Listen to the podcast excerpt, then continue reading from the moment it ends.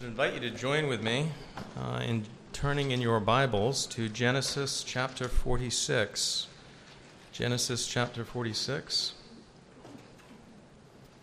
As together we will be reading verses 1 through 27, first part of the chapter, and learning about Jacob, whom God had renamed Israel.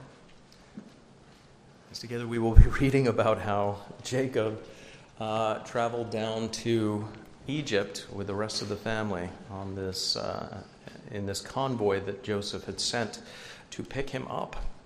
But before we uh, turn our attention to God's word, let's once again approach the throne of grace and ask for his blessing. Well, Sovereign Lord, as we do come into your presence this evening, I do pray that you would be the light of our minds, that you would guide us, that you would help me, O Lord, to divide your word aright. I do not wish to say anything that goes against your word or misleads your people.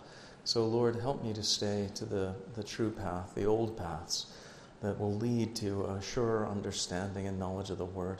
But do not let these things merely pass in one ear and out the other. Lord, it is a great problem that we have. We hear things and then we go away and we forget. We want, oh Lord, to be able to apply the truths that we learn to our daily lives. But that can't happen, Lord, unless you work in our hearts, unless you change us and make us willing to act upon what we know. I pray that you would do that this evening. Oh Lord, convict us, convert us, change us, and conform us to the image of Jesus Christ. We pray this in Jesus' holy name. Amen. Amen. Amen. Genesis chapter 46, and starting with verse 1, I do remind you this is the word of the Lord. So Israel took his journey with all that he had and came to Beersheba and offered sacrifices to the God of his father Isaac. Then God spoke to Israel in the night vision, in the visions of the night, and said, Jacob, Jacob. And he said, Here I am. So he said, I am God, the God of your father. Do not fear to go down to Egypt, for I will make of you a great nation there. I will go down with you to Egypt, and I will also surely bring you up again. And Joseph will put his hand on your eyes. Then Jacob arose from Beersheba, and the sons of Israel carried their father Jacob, their little ones, and their wives in the carts which Pharaoh had sent to carry him. So they took their livestock and their goods, which they had acquired in the land of Canaan, and went to Egypt, Jacob and all his descendants with him, his sons and his sons' sons, his daughters and his sons' daughters, and all his descendants. He brought with him to Egypt. Now these were the names of the children of Israel Jacob and his sons who went to Egypt. Reuben was Jacob's firstborn. The sons of Reuben were Hanoch, Pallu, Hezron, and Carmi. The sons of Simeon were Jemuel, Jamin, Ohad, Jachin, Zohar, and Shaul. The, the son of a uh, Canaanite woman. The sons of Levi were Gershon, Kohath, and Merari. The sons of Judah were Ur, Onan, Shelah, Perez, and Zerah. But Ur and Onan died in the land of Canaan. The sons of Perez were Hezron and Hamul. The sons of Issachar were Tola, Puvah, Job, and Shimron. The sons of Zebulun were Sered, Elon, and, Jahiel, and Jaleel. These were the sons of Leah, whom she bore to Jacob in Paddan Aram, with his daughter Dinah. All the uh, persons, his sons and his daughters, were 33. The sons of Gad were Ziphion, Haggai, Shuni, Ezbon, Eri, Arodi, and Areli. The sons of Asher were Jimnah, Ishua, Isui, Beriah, and Sarah, their sister. And the sons of Beriah were Heber and Malchiel. These were the sons of Zilpah, whom Laban gave to Leah his daughter, and these she bore to Jacob sixteen persons. The sons of Rachel, Jacob's wife, were Joseph and Benjamin. And to Joseph in the land of Egypt were born Manasseh and Ephraim, whom Asenath, the daughter of Potiphera, priest of On, bore to him. The sons of Benjamin were Bela, Becher, Ashbel, Gera, Naaman, Ehi, uh, eh, Ehi, Rosh, Muppim, Huppim, and Ard. These were the sons of Rachel who were born to Jacob, 14 persons in all. The son of Dan was Hushim. The sons of Naphtali were Jahzeel, Guni, Jezer, and Shillem. These were the sons of Bilhah, whom Laban gave to Rachel his daughter, and she bore these to Jacob, seven persons in all. All the persons who went with Jacob to Egypt, who came from his body, besides Jacob's sons, wives, were 66 persons in all. And the sons of Joseph who were born to him in Egypt were two persons. All the persons of the house of Jacob who went to Egypt were 70. The grass withers and the flower fades, but the word of our God will stand forever. Well, as we read at the end of the, the last chapter, Jacob, or sorry, Joseph sends a convoy to Canaan to pick up his father Joseph and all of the other members of the family and to transport them from the place where there is nothing but famine and death to a place of plenty where the Lord has provided for them. He had made the point to his brothers at length do not be afraid. Don't let uh, all these misgivings that you might have or self accusations overtake you along the way. Please understand, I understand myself why the Lord did this, why it was that you ended up selling me into slavery in Egypt. It was because He planned to save many alive. It was through this sad providence that great good has come about. So he is happy at the idea that his entire family is now going to be transported to Egypt. Joseph uh, is sending, of course, for Jacob, but Jacob is at first skeptical whether his son is alive until he sees this uh, Egyptian uh, wagon train and he believes. Uh, at that point, he knows he will see his beloved son Joseph one more time before he dies. Uh, but leaving still, going away from Canaan, is going to be difficult for Jacob. And that's because this has been his home since he returned from serving his uncle Laban in Haran many years ago. This is the place that he would have associated with his family, his children growing up, the place where his livestock had grazed. He would have remembered that God also had told his father Isaac not to go to Egypt in a time of famine. Uh, we saw that in chapter 26. So there has to be in the back of his head uh, a thought is it really the case that I'm supposed to go to Egypt, even if my beloved son Joseph is calling me, when God had made it so very clear that we were supposed to stay in the land of Canaan again and again? And there were all of these covenant promises that God had made that emphasized the fact that Canaan and not Egypt was going to be the land that God would give to Jacob and his descendants. This is the land. So, should we really be getting up and moving to Egypt? It's also very possible, that, of course, that, uh, in fact, I would, I would guess that he did remember that his forefather Abraham had been uh, given word by God in Genesis 15 13. There, the Lord had said to Abraham, Then he said to Abram, Know certainly that your descendants will be strangers in a land that is not theirs, and will serve them, and they will afflict them 400 years. And also the nation whom they serve I will judge. Afterward, they shall come out with great possessions. So, he had to be thinking, well, if we go down to Egypt, this is going to be the land where my family will be afflicted for 400 years. That's not exactly enticing, even if they do come out with great possessions. Then, too, there were just human issues that would have been affecting him. It was the place that he'd called home, as I said. He would have been familiar with all of the hills, all of the valleys, all of the wells, all of the seasons, all of the watering places, and he would have at least known the neighbors who were around him. Uh, you get used to uh, a certain climate, a certain people, and so on, and then changing from that becomes very difficult. And then, too, also, there was an emotional attachment. All of his relatives, including his favorite wife, were buried in Canaan. He had literal attachments to the soil of Canaan. So uh, it's good that he stopped at Beersheba.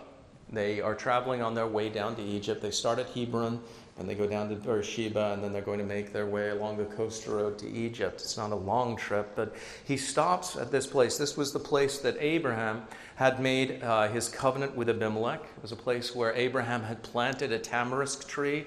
No doubt that tamarisk tree was now very large, and where both Abraham and Isaac, his forefathers, had dwelt for many years. It was also the place that Isaac had left uh, or sorry, it was also the place that Jacob had left when he began his long journey all the way to Haran. Um, it was a place that he was familiar with, a place that would have been associated with his childhood.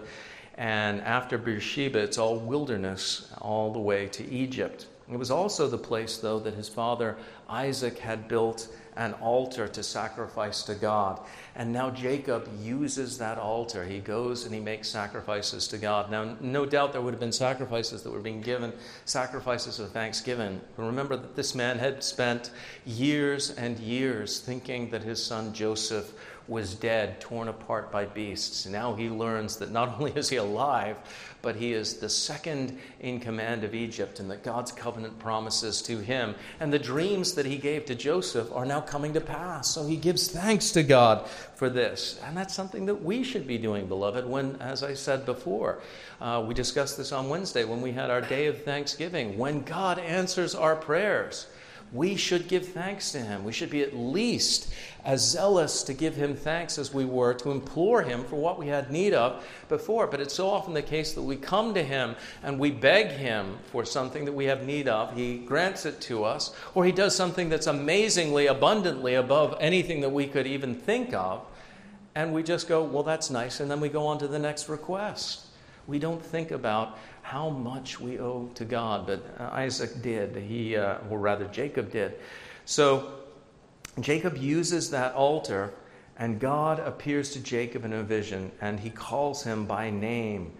Now, God had done this earlier, you remember, for Jacob when Jacob had been at Bethel. He had been on his way to his uncle Laban's land, and there he had had that amazing vision. And you remember, he had seen in a dream, he'd had this vision of a what coming between heaven and earth. There was a a ladder, right? So Jacob's ladder is the, uh, is the way that we refer to it. And what we're ascending and descending upon that ladder? Angels, right. And then who identifies themselves in the New Testament with that ladder?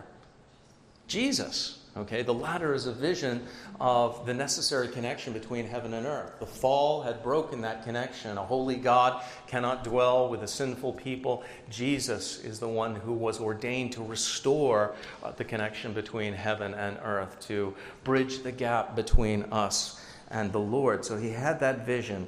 And uh, God had said to him there, He said, I am the Lord God of Abraham your father, and the God of Isaac, the land on which you lie, I will give you and your descendants. Also, your descendants shall be as the dust of the earth. You shall spread abroad to the west and the east, to the north and the south, and in you and in your seeds, sorry, in your seed, all the families of the earth shall be blessed. Behold, I am with you and will keep you wherever you go, and will bring you back to this land. For I will not leave you until I have done what I have spoken to you. So even then, the Lord had reassured him, Don't worry, I will bring you back to this place. There's always this, you'll be coming back to Canaan, you'll be coming back to Canaan. So even as he's leaving to go to uh, stay with his uncle in Syria, God had told him, You'll be coming back. And now, once again, God appears to him and says the th- same thing. He announces uh, much the same way as he had spoken to Isaac and uh, Jacob earlier, he says he is the God of his fathers, and he tells him not to be afraid of Egypt. You remember, Abraham had been terribly afraid of Egypt. It had led him to lie, to tell him to, uh, he had told Sarah, Say to everybody in Egypt that we meet, You're my sister, because he was afraid of what might happen to him. The Lord says, You don't need to be afraid when you go down to Egypt. God, in essence, has been saying, I will prepare the way for you. This is in my will. You are going to Egypt because I'm telling you to go to Egypt, and I wouldn't tell you to go someplace where you were going to be undone, someplace where you would be harmed. He then reaffirms these great covenant promises that he made again and again. One of the things that we see in the Bible is that the great promises that God makes to us and to our forefathers, he, he keeps repeating them. Why? Because we have a tendency to doubt, we have a tendency to forget. And we remember that even in the New Testament, the Lord gave us uh, these wonderful signs to reassure us, to reaffirm the promises that he made. One of the most constant ones that we see on a monthly basis, of course, is the Lord's Supper. Reminding us of the Lord's sacrifice for us, reminding us once again of the fact that it is finished, that everything that was necessary for our redemption had been done by Jesus Christ on the cross. Why does he do that? Because we need those reminders, because we are a doubting people, we are a forgetful people. So once again, God appears to Jacob, his servant, and he reminds him, he reaffirms, he reassures. It's a good practice. We should do the same thing in our own teaching, and particularly parents, we should be reassuring our children on a regular basis about God's promises. And we should be showing them the way that God has kept his promises in our lives. I don't know about you, but God has made wonderful promises to me in Scripture. He's kept every single one of them. I can't think of one way in my 53 years of life that the Lord made a promise to me that He did not make good on or that He will not eventually make good on. There are some promises that have not yet been realized, but I'm not yet at the point where I can realize them. I do not yet have my celestial body. This one is still degenerating, but He has given me His reassurances again and again that someday I will. I have no reason to doubt Him based upon all of the promises that He has made good in the past. And so he makes these covenant promises once again to Jacob. This is not the first time he is saying them again, but he gives added emphasis to them. One, he says to Jacob, he is going to make Israel, that is, Jacob and his descendants, a great nation in Egypt. This will be a land of plenty. It will be a place that they can grow more numerous than they could ever have grown in Canaan. They are going to be given the best part of the land, Goshen, by Pharaoh. And there they will have abundant crops. They won't have to worry about famine and drought. And they will be able to increase and increase and become as the dust of the earth, as the Lord had said. So that's the first promise he makes. The second promise that he makes is he says, I will go down with you to Egypt. It's not like I'm sending you. I'm not, you know, you're not being sent TDY, go to Egypt and do the things that I, I want you to do there and come back and tell me how it was. No, rather, he says, I will be with you as you go down to Egypt. Jacob, I will not leave you nor forsake you. I will watch over you. Now, when God is with us, we need fear no evil. Even if we are walking through the valley of the shadow of death, we know that the Lord is with us, that He comforts us, and that He has always kept His promise never to leave nor to forsake His children. So He says, I'll go down with you. That's a great confidence builder, isn't it? I don't know about you, but when I was younger, it was, a, it was a, an incredibly frightening prospect to be sent into a new place. I remember the first time uh, that, and in England, uh, at least in the early 70s when I was being sent, um, when you were sent off to uh, a public school, by which we mean a private school, um, your parents didn't go with you. You know, you walked in the door, and the first time I walked in was three. at the age of three, I was terrified was absolutely terrified. The idea that my parents would not be with me was uh, something that I, I remember, um, even at that, that young age, was something that uh, made me scream and cry and so on. Uh, but the Lord says, You don't need to scream and cry. I'm going to go with you. Trust me, I'll be with you all the way down there. Thirdly, He says, I will surely bring you up again. I'm not going to abandon you in this place. This is not going to be your final dwelling place. You won't be living as strangers in a strange land forever. You will be down there for a time, but I will bring you back. Now, this obviously concerns his descendants. They will not be absorbed into Egypt. This is a very important thing. You will not simply become quasi Egyptian. You will be brought back into Canaan, and you will be brought back in as a separate nation.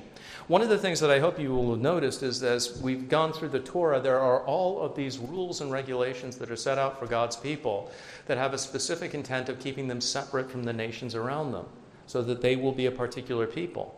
One of the wonderful things about going into Egypt, and it wouldn't seem like a wonderful thing at the time, was the fact that their religion, the things that they ate, even their trade, this was an abomination to the Egyptians.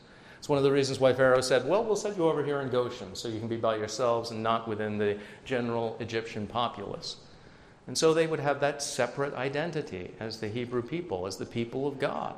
Even though their worship was an abomination to the Egyptians and they couldn't worship openly, yet they would still remain a separate people there. I will bring you into this place and I will bring you up again. Now, there's also a lesser promise that's being made to Joseph that we'll see um, being, well, we won't see together because we're not going to read Exodus uh, immediately after Genesis, but we will see that Joseph, after he dies, his body is embalmed and he is brought back to lie with his fathers in Canaan when the people of God come out of Egypt and go back into Canaan.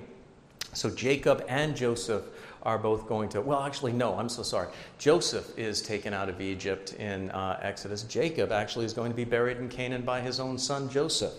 Uh, he will, as he said, lay his hands on his eyes. That's a reference to the closing of the eyes after they die. And that's the next promise. Joseph will put his hand on your eyes. Joseph will be with you when you die, and it will be he who closes your eyes after you die. He will be the one who performs your funeral rites. He will be the one who carries your bones up out of Egypt and into Canaan and buries you with your relatives. That is a great reassurance for the old man. He does not want to be separated from his family, even in death. One of the saddest, uh, I mean, it's not a big sad thing for me. One of the things that made me sad, um, when we were establishing the church here, we looked at the, the property and so on. And one of the things that I wanted to do, I wanted to build into the church from the very beginning. Um, eh, you don't see it in many modern church buildings because it's considered a, a downer for modern congregations. I wanted a graveyard, actually uh, for the members of the church. So you could have the church triumphant and the church militant, you know, side by side and continuing on that way. Um, also, at least I'd have a place to lay my weary bones down uh, within Fayetteville already set out, and that would be also hopefully something that would defer a lot of. It's it's expensive to bury people these days, and you probably all know that. But it would be uh, a, wonderful service that we provide to our members. But we just couldn't find a plot of land that would fit within the restrictions and stuff like that. It is a wonderful thing to think, though, that you will rise up with those whom you have lived with on Judgment Day. On that last day when the trumpet sounds, you will be raised up with those whom you had uh, lived with in this life and worshiped God with. And so Jacob is given that reassurance. And indeed, Jacob is carried back into uh, Canaan and he is buried. And then eventually, Joseph will be carried back by his descendants into Canaan as well. So, Jacob is able to make a decision and to do so in good faith. The Lord has given him conviction and reassurance, so they will go. And as the patriarch of the family, he now commands, We are going to go back, even though he is 130 years old at this point of traveling to Egypt. He's willing to do so. Uh, obviously, he can't walk that distance, so he travels in the carts that Joseph had sent for the family with the women and children. Now, Jacob doesn't hedge his bets. Note this as well as the patriarch. He calls all of his sons and all of his daughters to go. He doesn't leave an outpost, so to speak, in Canaan. He says, We're all going together. His sons and his sons' sons, his daughters and his sons' daughters, and all his descendants, he brought with him to Egypt. And then we are given this long list of his family members so that many thousands of years later, a pastor in Fayetteville could gradually mispronounce their names for uh, a period of time and torture them. And I'm sure they were all, if they were here, would be going, oh my word. You know, thank you, Andario. that, was, that was an amazing reading of our name. So, in any event, all of them uh, who went there, starting with Jacob, who is called Israel by God, you remember that means God prevails, are listed here.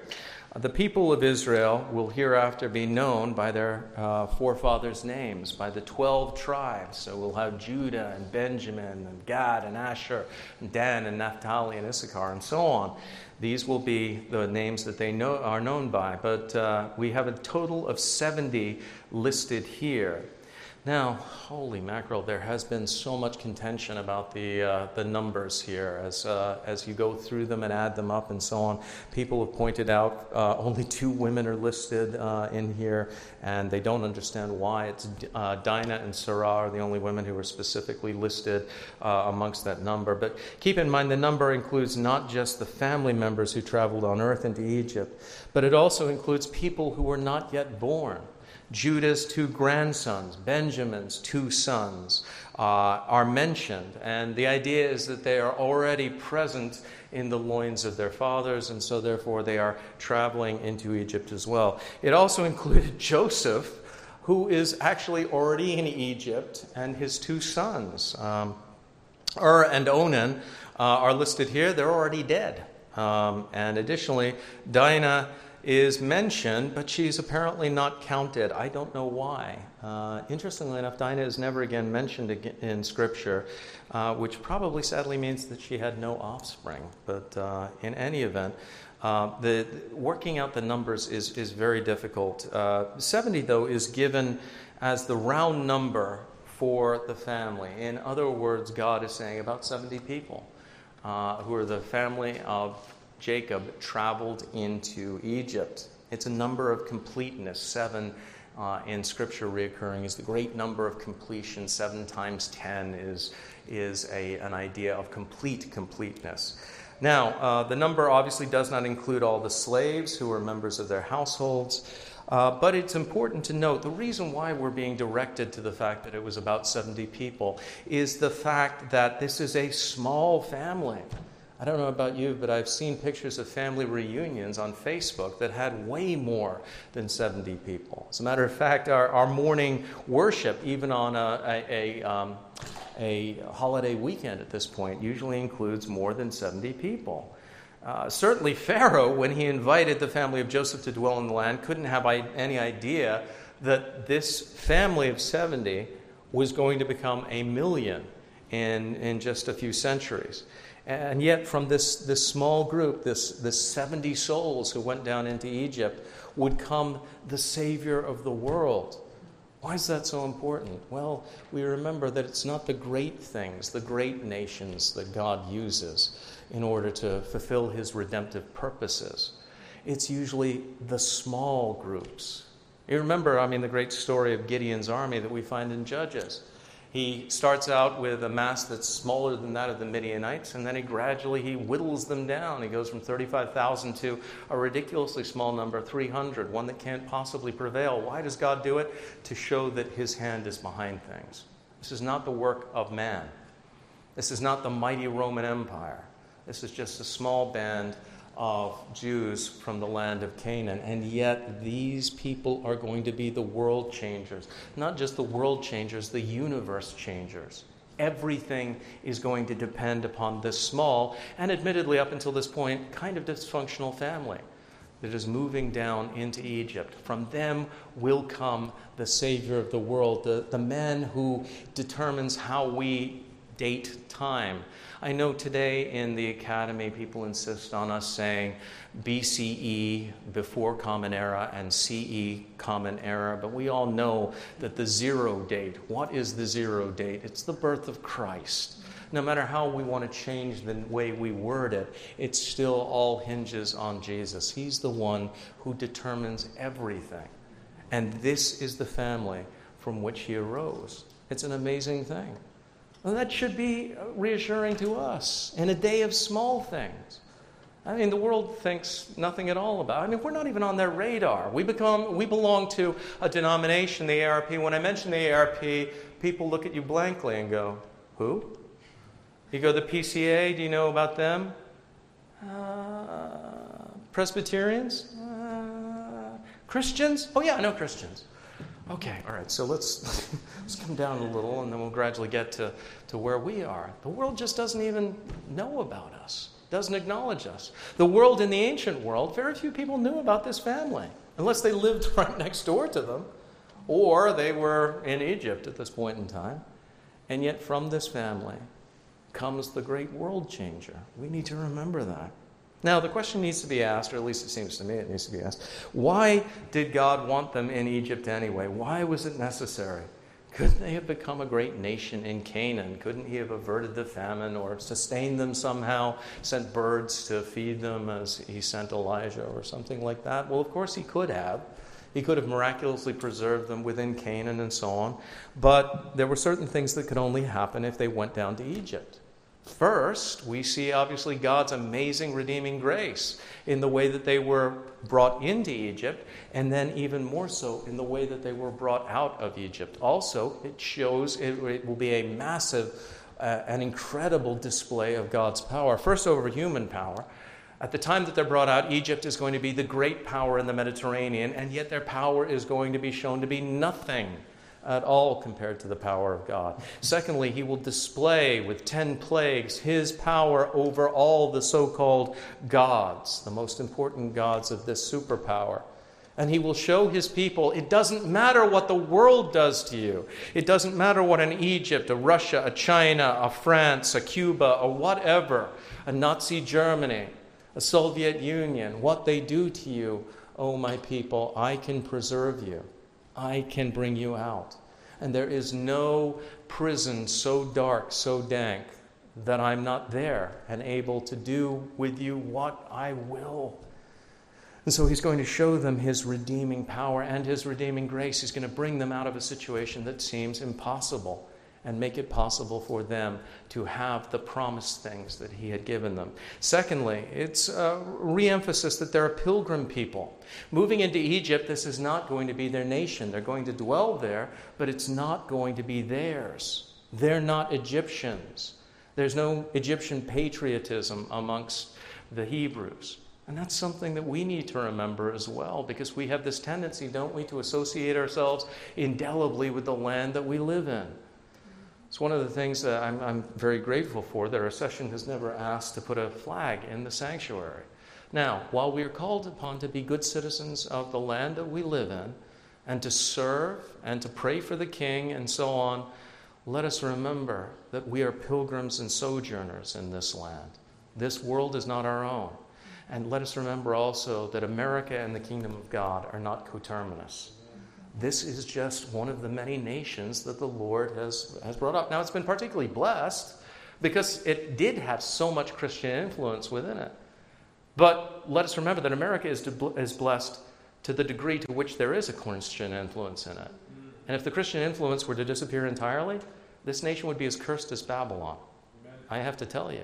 And no more worthy of continuing on. Neither would it. That's something we need to learn. If Christianity is ever stamped out in this nation, and we of course pray that it will not happen, that will be the end of this nation. Ronald Reagan, who I don't often quote, obviously, from the pulpit, was uh, right when he said, If this nation ever forgets that they are one nation under God, they will be a nation gone under. And that is a, a truism. But what did this remind them of? It reminded them of the fact that they're a pilgrim people. They're fundamentally different from the world and they are seeking, rather, a different land. All right? We ourselves are seeking a different land. We're seeking what? We're seeking a heavenly country. You and I are seeking a place that we can truly call our own. We can say we are citizens. You and I really are citizens of heaven. We are citizens already of the new heavens and the new earth. That's what we're looking for. We're looking for a place where there is no more death, no more war, no more disease, no more sin, no more idolatry, no more of the things that afflict us. And we are being told we are traveling towards that. This people were being told literally they were being uh, they were going to be traveling towards their home. But this place is not their home. They might experience joy there for a time, but nonetheless, it was not the place that they were supposed to be dwelling in forever. Also, being sent to Egypt would force them to cling to God's word and depend upon Him. It would make them absolutely dependent upon Him. There is a tendency amongst even God's people, certainly there's a tendency amongst the people of the world, to cling to their idols, to cling to the things of this physical world. They cling, I mean, what did the Spartans trust in? Absolutely. Not just their gods, they trusted in their, their military power, their army. The Athenians trusted in their wooden walls. What were their wooden walls?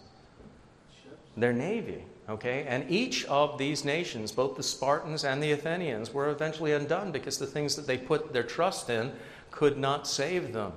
The Edomites trusted in the fact that they lived in an incredibly rocky and mountainous area that was very difficult to attack. They were like eagles in their crags. And yet, Obadiah 1 3 says, The pride of your heart has deceived you. Speaking to the Edomites, you who dwell in the clefts of the rock, whose habitation is high, you who say in your heart, Who will bring me down to the ground? The answer is God, whenever He wants to. And indeed, He did. They trusted in things of this world that could not save them. The Hebrews are being taught to trust in the God of this world who can save them. Either you rely on him or you have no hope because you are a slave people living in another nation. You are entirely under the dominion of Pharaoh without God. And so, even when he begins to kill their children, yet the Lord does not abandon them. He saves them, he brings them out, he delivers them. They are forced to do this by faith. That's one of the reasons why I think we are constantly being reminded of our own weirdness within this nation, our own separation, so that we'll depend more upon God. We prayed today for the Nigerian Christians, and we prayed for our Chinese brothers and sisters. They are reminded daily of how peculiar they are how different from the surrounding people they are and how persecuted they are and how their only hope. They can't depend upon the army, they can't depend upon the police, they can't depend upon anything in this world. Who do they have to depend upon? God. He's their only hope. And that's what these people were being reminded of as well. It's what we should remember that our hope lies in Christ, or we are hopeless ultimately. You and I, though, if we put our confidence in God, are putting our confidence in a covenant keeping God who has never let his people down, who has never left them, never forsaken them, and who is accomplishing all of his covenant promises. Remember that. As we go through the word, we see promise after impossible promise being made by God, and yet every single one of them being fulfilled seriatim. Impossible things. But what is impossible with men is possible with God. Remember that. And so, too, it is possible for you and I, sinners, separated from a holy God, dead in sins and trespasses when we were born into this world, to be saved by his redemptive purposes, by sending his son Jesus into the world. You and I were saved against all possibility by an impossible salvation, by a Savior who was willing to do that which we could not do for ourselves. Remember that. Our hope ultimately lies here and hereafter in Christ and in His completed work. So depend upon the God who keeps His covenant promises, and you are in the best of all positions no matter where you dwell. Let's go before Him now. God our Father, we do thank you, Lord, for your goodness to your people in every age, for your covenant keeping faithfulness, for the fact that you are the one who delivers your people and we thank you, O Lord, even for the gift of faith that unites us to Christ, that allows us to believe and, to understand your word, and allows us to take up our cross day after day, to die to self, and to follow after Christ our Savior. Help us to see your hand in history and to recognize that without you, we are without hope. While you may give us certain blessings during our time here on earth, let us never depend upon them. Let us not be like the Edomites who depended upon cliff walls to protect them. Instead, let us put our faith and our trust in you above all. We pray these things in Jesus'